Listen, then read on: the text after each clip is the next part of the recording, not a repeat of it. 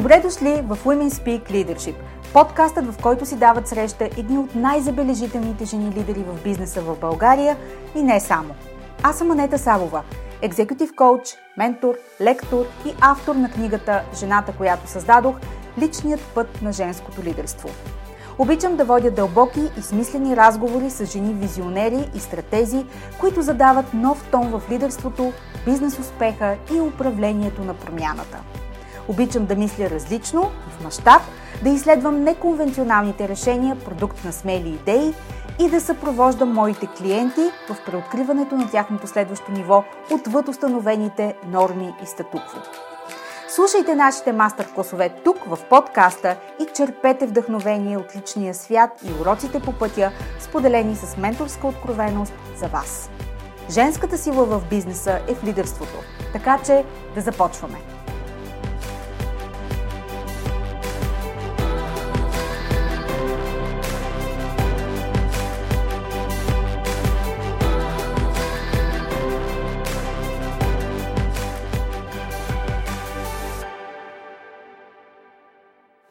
Здравейте и добре дошли в подкаста, посветен на жените лидери в бизнеса Women Speak Leadership. Надявам се, великденските празници са били глътка свеж въздух в забързаното ежедневие. За всички ни. Знам, че за много хора семейните празници са изпитание по една или друга причина. Разбира се, каквато и да е причината, тя е вътре във вас. Нали не очаквате да ви изпиша рецепта в три стъпки? Всичко, което поражда фрустрация, гняв, дразнение, осъждане, тъга, е симптом на процеси дълбоко вътре в нас, които почти винаги се свеждат до две неща – страх от нещо или неизлекувана болка.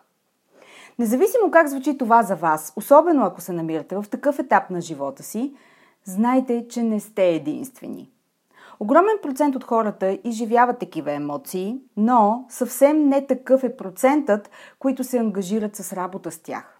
Защо? Защото промяната е трудна. За егото ни дори страшна, граничеща със смърт и определено отнема време и посвещение.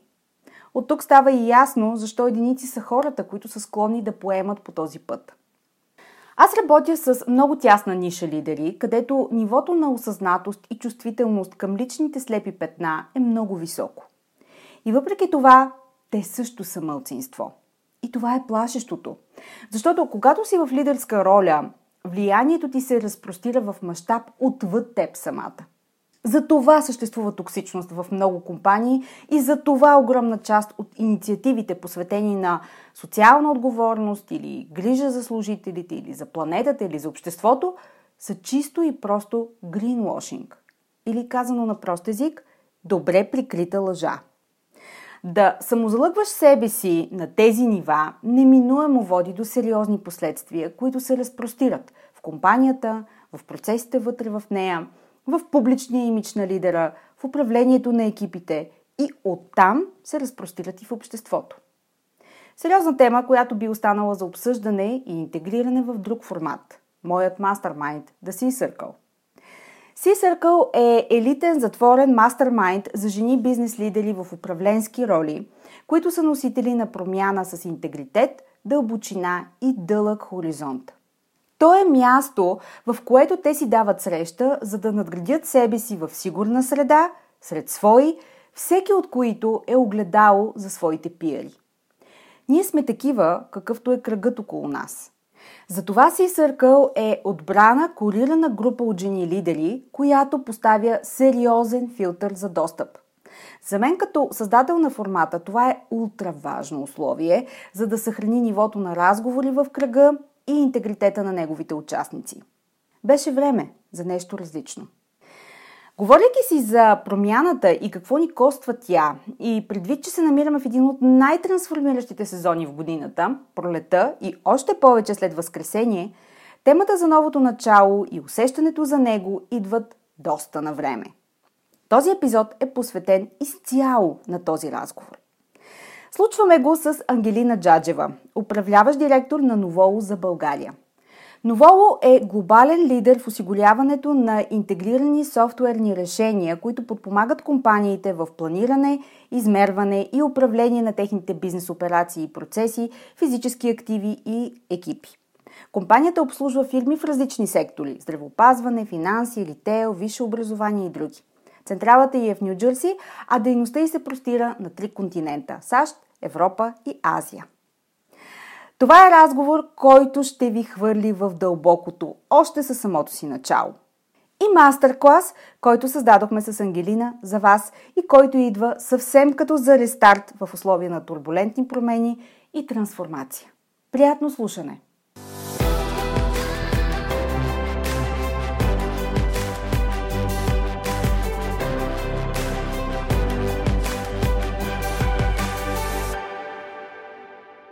Ангелина, добре дошла в подкаста за жените лидери в бизнеса Women Speak Leadership. Благодаря, Нета. Благодаря много за поканата. За мен е удоволствие да съм тук. Много се вълнувам от нашата среща тук в подкаста, защото трябва да ти кажа, че този епизод е нещо като втори тейк на нашия първоначален разговор, който случихме преди време който не се получи в подкаст и не винаги втория път може да възпроизведем същия ефект, но вярвам, че ще бъде още, още по-добър. Надявам се, за мен първият ни разговор, така и първата ни среща, макар и виртуална, беше а, изключително интересно преживяване и приключение, така че се радвам, че имам възможност да продължим този разговор в този формат. Да, интуитивно така се получи, което винаги е добър знак. А, добре, макар че когато си говорим за, за промяната, нещо, което ще бъде тема като че ли за всички ни, още от преди няколко години започна и тази тема продължава да, да върви, ще върви и за напред, убедена съм. Много често ние очакваме, че една промяна може да се случи в времева рамка, която ние сме предвидели, която ние очакваме, че тя ще се случи. Тази времева рамка винаги е по-кратко, отколкото в действителност а, се случват тези процеси. И това е така, защото процесите по дълбока трансформация, не само на бизнес ниво, но особено на личностно такова, се случват с а, свой собствен тайминг. За всеки един от нас а, това е, той е различен. Но ако трябва да дадем някакви срокове, защото тук всички работим с срокове, трябва да кажа, че обикновено продължителността на един такъв цикъл, особено за големи завои, за големи промени, е между 7 и 10 години и не можем да го пришпорим много. Затова аз избрах да си говорим с теб и да случим този разговор именно около промените, които навигират живота ни. И веднага те бухвам в дълбоките въпроси. Какъв беше твоят скок и в какво се изразяваше твоето разтягане, твой личностен стреч и професионален, когато взе решение да се присъединиш към компанията, част от която си днес?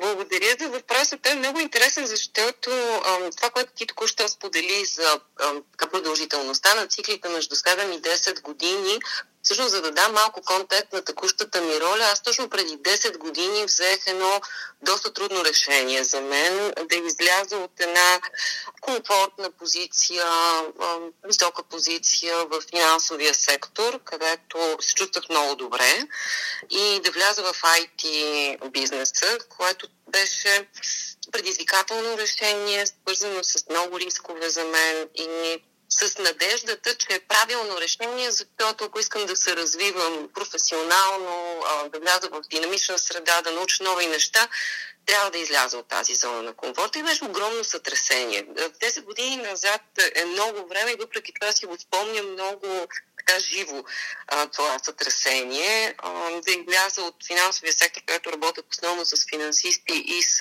а, а, хора, които продаваха инвестиционни продукти, един съвсем различен профил от този на така дълбоко техническите хора. Влязох тогава в IT сферата, поемайки този риск. И беше много интересно, защото първите месеци не разбира хората какво говорят, буквално.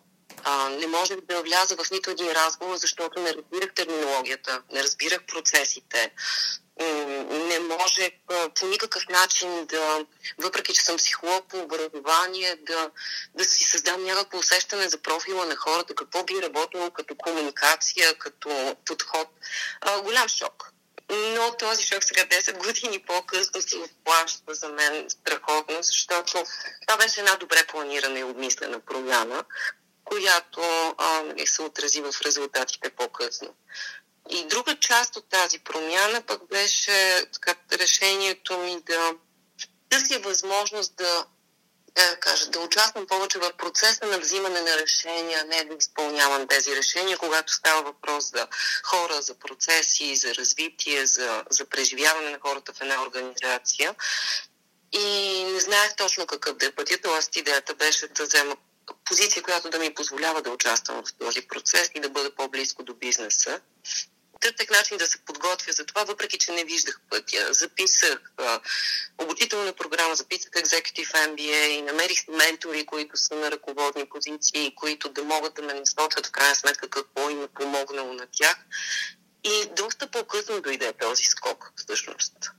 В момента позицията ми е управлявам директор на българският офис на софтуерната компания Новоло и всъщност имам възможност да направя, да реализирам всичко това, което преди 10 години а, поставих като основа. И да бъда в софтуерния бизнес, да участвам в процеса на взимане на решение.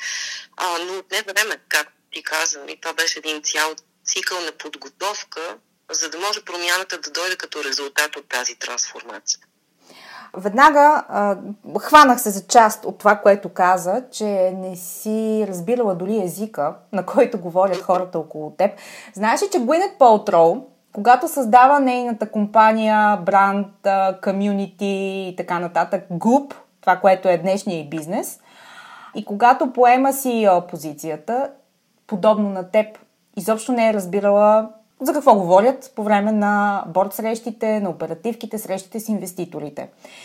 И разказвам тази история, защото обикновено, когато сме поставени в тази ситуация, ние се чувстваме неудобно, чувстваме се неподготвени, недостатъчно умели, изобщо извън обувките си. И много трудно си позволяваме да покажем тази своя уязвимост и да питаме. Ти питаше ли какво се има предвид под съкръщението XYZ? Осмели ли се или на собствен ход наваксваше в, междувременно, докато, както се казва, управляваш ракетата, докато вече летиш? Ами, двете, ако трябва да съм честна. Много бързо се опитах да... И, и това е нещо, което продължавам да правя, да компенсирам дефицити ще се радвам по-нататък в разговора да говорим конкретно за това, но както споделих, имах, а, намерих си ментори много бързо. Mm-hmm. Така че все пак да има кого да питам, да мога да потърся съвет, да мога да получа информация от хора, които очевидно са много по-компетентни от мен, и, и с много повече опит в конкретната сфера. От друга страна, все пак нали, да запази някакво ниво на достоинство и, да. и репутация пред хората, с които работя. Това ли беше ресурсът, който изигра най-голяма роля за теб? Помощта от хора, които са вървяли в тези обувки, познават средата, познават технологиите, както се казва, човешкият елемент?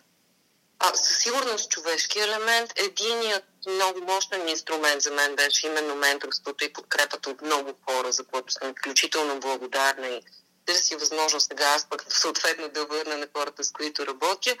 Другият инструмент, който на мен продължава много да ми помага е това да бъда hands-on на чист български. Mm-hmm. а, да, да бъда непрекъснато близко до хората и да говоря с тях за това те какво правят независимо от това нали, на какво ниво и на каква позиция съм, а, това за мен продължава да е изключителен източник на, на информация, на възможности, на, на калибрация за това да бъда адекватна, когато аз самата взимам решение. Да, любопитството е едно от най-хубавите човешки качество, особено в неговата положителна а, светлина, когато ни дава такава перспектива и ни кара да се учим. Искам отново обаче да се върнем на разговора за промяната, защото изследваме нейното ДНК тук. Искам да го разшифроваме, доколкото е възможно, защото тези, които след това ни слушат, освен че си записват, разбира се, имат хиляди въпроси, а, пред които са изправени и нашия разговор със сигурност допринася към намиране на такива отговори. Как мислиш, кога е време време за промяна по твоя личен компас обаче? Усещаш какви са първите признаци, които ти усещаш?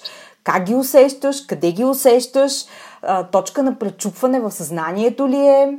И без да искам да повлияя на твоя отговор, ще споделя как е при мен. При мен промяната идва тогава, когато в съзнанието ми се оформи изречението, което е ферментирало изречение в резултат на много дълбоки процеси преди това, трябва да има и по-добър начин. Как е при теб? Много ми харесва това, което ти сподели, а, че е много дълъг процеса преди една, как кажа, едно прозрение да, да, да се формулира така, че да последват след това определени действия или промени. За мен много сходно на това, което ти сподели, промяната, т.е. фактическия момент, в който нещо започва да се случва различно, е резултат на предишна трансформация. Да. На, на процеси, които са започнали, те много често при мен поне са започнали от въпроса сега това, което се случва или това, което правя, или това решение, кара ли ме се чувствам добре? Кара ли ме да се чувствам щастлива? Много късно в живота се научих да го задавам този въпрос, но сега не се разделям с него. И ако отговор е различен от това, което искам да чуя, започвам свое разследване. Да. Кое, кое е това, което стои отдолу, кои са корените, какво, към какво съм се привързала, какви са очакванията ми, които са се разминали с реалността.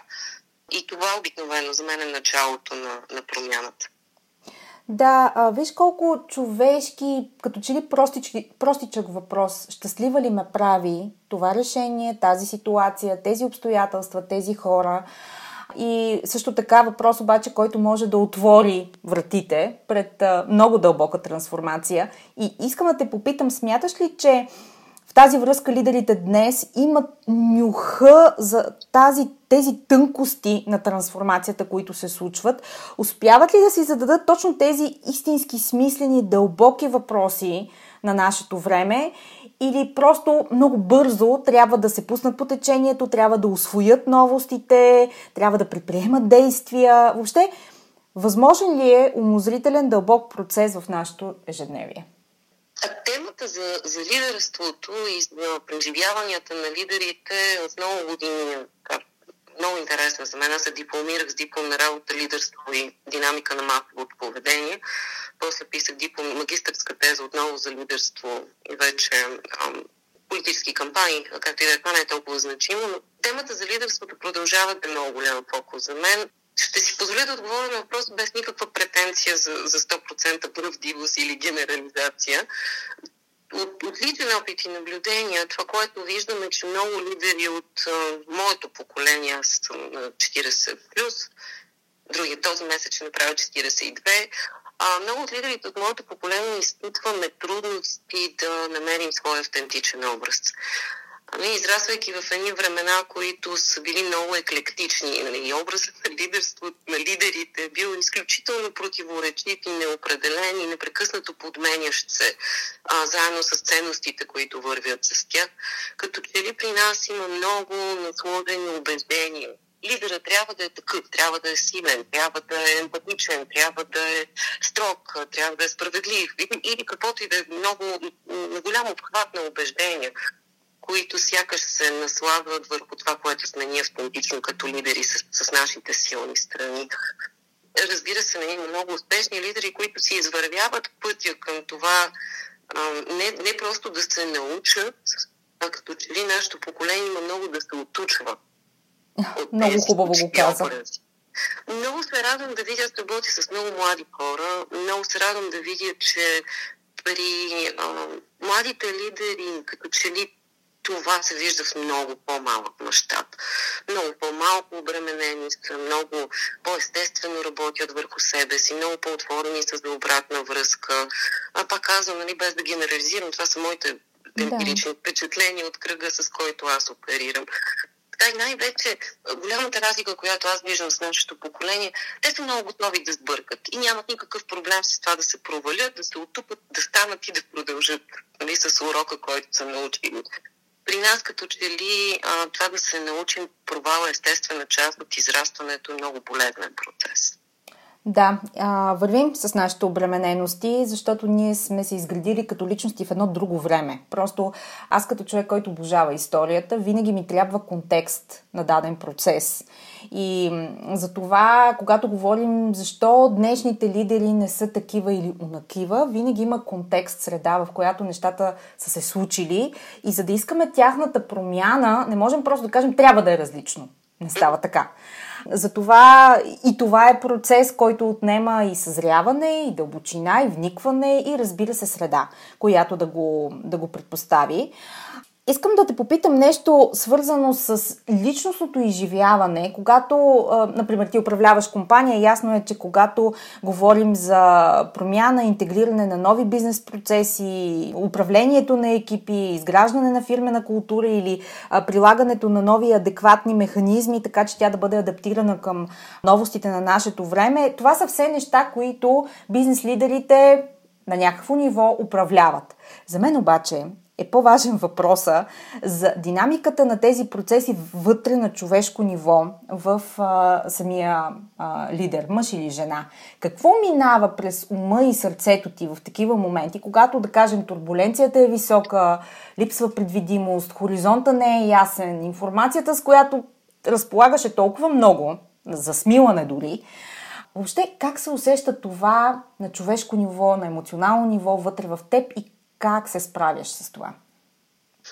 Мен ми хареса твоята препратка към турбуленцията. Ще си позволя да, да, да ползвам нали, същата стилистика.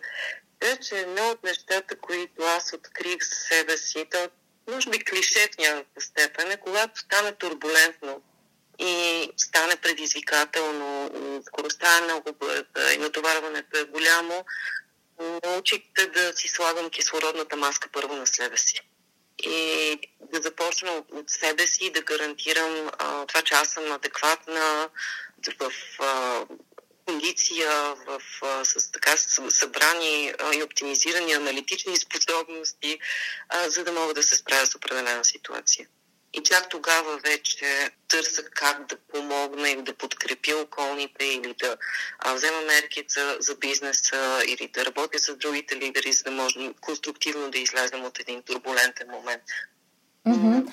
А как изглежда твоята кислородна маска? Моята, например, прилича на хващам гората, изключвам, смисъл в точки, хващам гората, изключвам телефона, наспивам се добре, избягвам да вземам прибързани решения, избягвам да се обвинявам, че не съм схванала по-рано си. В смисъл, е, нали, очертавам нещо така, че да можем да си представим как изглежда този механизъм, в който ти наистина се подготвяш като лавица за скок. За мен има кратък и дълъг отговор. Дай първо краткия, после дългия. Много кратки отговор е излизам да тичам. Така. Много малко съмнения и въпроси остават след едни 10 км в студен зимен ден. Не за мен. Перфектна формула звучи. Това е кратки отговор. Дълги отговор, като че ли, е, че това за мен поне слагането на кислородната маска си е процес. Да. Не, не е нещо, което... Ако нямаш ресурсите, когато стане тежко, не можеш да я сложиш. Ня, няма откъде да падне маската. Тоест, за себе си това, което научих е, че всички целият товар, който си носим, дефицити, потиснати травми, токсични убеждения, непродуктивни навици, и те не са само мои. Те се отразяват неминуемо на хората, с които работя, на екипа ми, на тези, които ще живеят после с моите решения по някакъв начин, на семейството ми, на близките ми. Тоест, мисля, и слагането на маската за мен, т.е. да направиш така, че да я има тази маска в, в дупката над седалката, uh-huh. е всъщност този дълъг процес на, на отговорна работа с себе си. Не както казват хората, не се подготвяш за дъждовни дни, като завали. И трябва да имаш ресурсите, към които да се пресегнеш. Точно така е.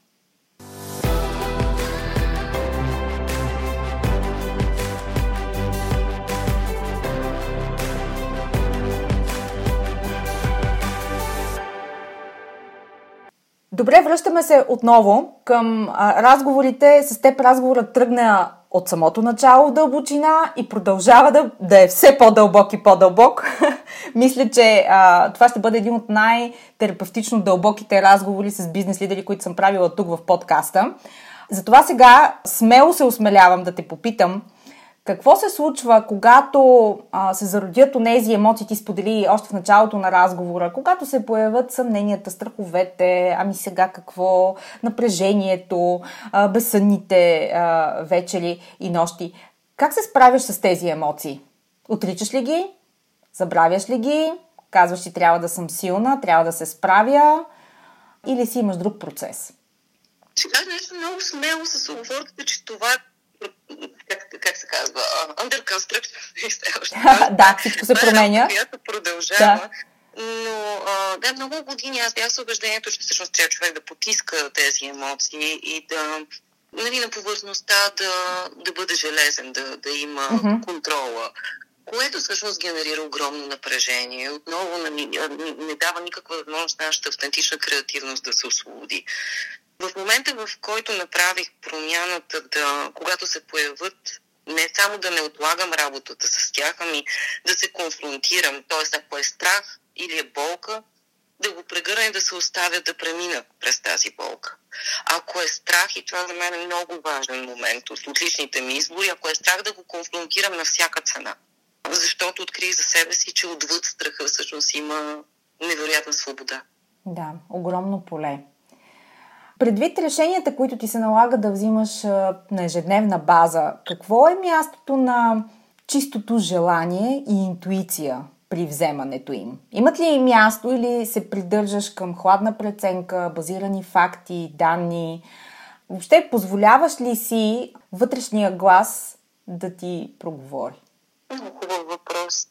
Като се върна назад по всякакви личностни въпросници и профилиране, които са ми правили във времето, винаги съм влизала екстремно аналитичен човек, за голяма моя изненада. А, така много крайно, в, в наистина в екстремните степени. И като че ли работата с интуицията, съзнателната работа с интуицията дойде много по-късно. Дойде по-скоро като желание да не пропускам пък и този инструмент в крайна сметка. И сега не пропускам да си задам въпрос, както споделих нали, по-рано. Сега това как ме кара да се чувствам? Mm-hmm. Отговорът дали е, дали е резултат на автоматизиран опит, както казват някои за интуицията, или действително е някакъв там втори ум, стомаха или не знам какво, но отговорът започвам все повече да ползвам може да не е като основна, кажа, основен факт, който да регулира решението, което взимам, но ползвам го поне за някаква форма на валидация или за едно ново. Работата с интуицията си е процес, както очевидно е най-малкото общо кратно на целия ни разговор.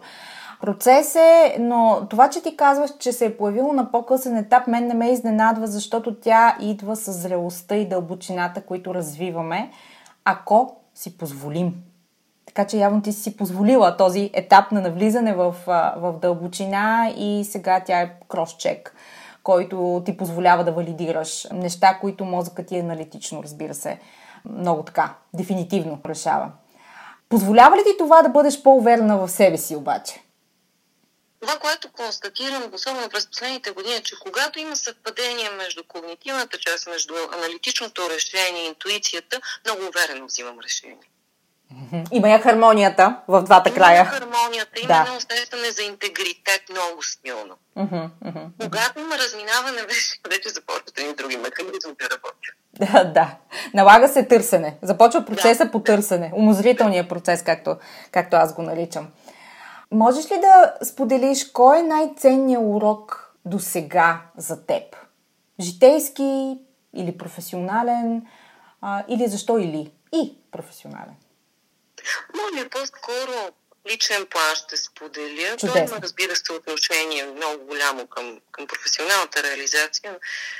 Най-ценният урок от един курс беше как отговаряме на въпроса, нали, кой сте вие, като казваме аз съм си аз. В аз съм си аз за мен има много голям смисъл и стойност и, и така стана както казва един писател, нали, ментална татуировка, защото всъщност беше началото на осъзнаването, че и моят живот си моето приключение на този аз да го открия, да открия какви са ресурсите, да открия какво има в този аз и да се отуча от всичко останало, което не съм аз. Тоест, че аз не съм работата ми, аз не съм мнението на другите за мен, аз не съм вещите, които имам. Аз съм си аз и центъра на, на щастието, на вдъхновението, на здравето, то си в мен. И аз там имам всичко, което е нужно. Труден ли беше този урок? Аз още го уча. Да. още го уча. Труден беше заради привързаностите. Да. Заради очакванията. Някой друг някъде да ми предложи кариерна възможност, някой друг някъде да ми подари цвете, някой друг някъде да отвори вратата на щастието за мен. Труден е, защото е свързан с огромно осъзнаване, че отговорността си е наш, моя. Да, може би всъщност това е най- най-важното, което, до което стигаме след като започне процеса на Аз съм си аз. Много ми харесва Аз съм си аз. Взимам, взимам го от теб като урок. В края на нашата среща, какъв съвет би споделила от позицията си на неформален ментор? Ти каза, че имаш тази възможност да даваш на хората около себе си. Какво би споделила? Може да не е съвет, може да е нещо, което м- би имало стойност за слушащите те в подкаста да минаваме с енергия и с замахване за тези врати, чието дръжки се страхуваме да натиснем. Защото от нашата страна на вратата е страха, от другата страна на вратата е свободата. Да съм си аз.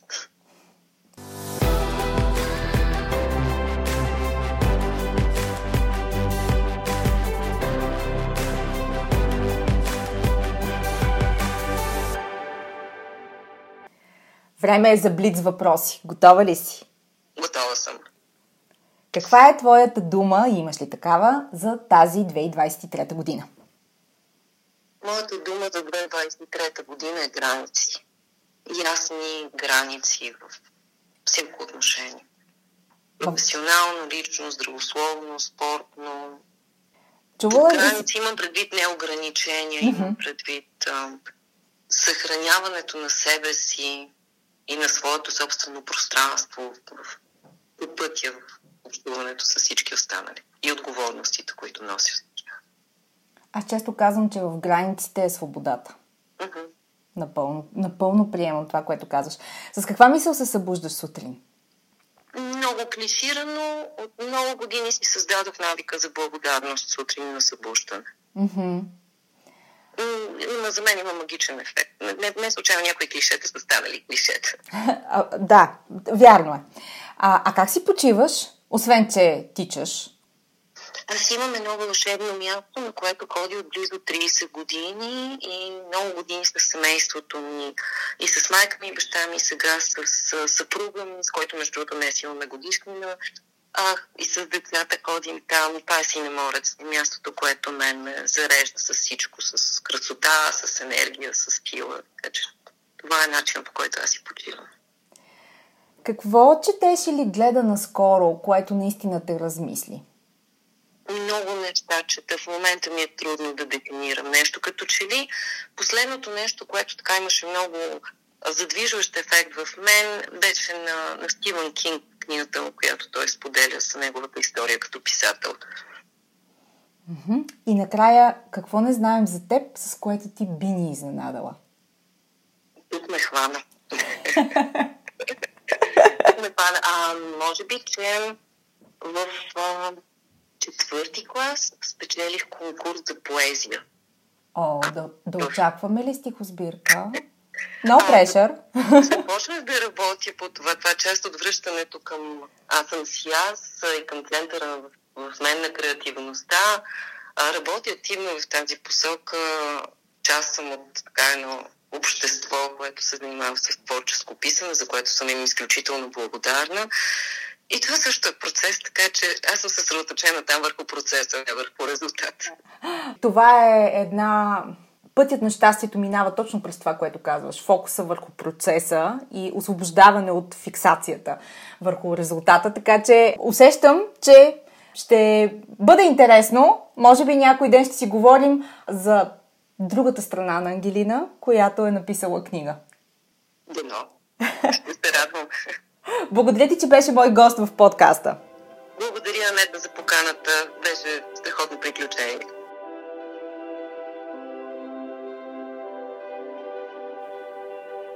Благодаря ви, че бяхте част от днешния епизод. Повече за жените лидери на 21 век и как да се превърнете в една от тях, можете да разберете като се абонирате за регулярния нюзлетър Leadership Notes и следите личния ми профил в LinkedIn. До нови срещи!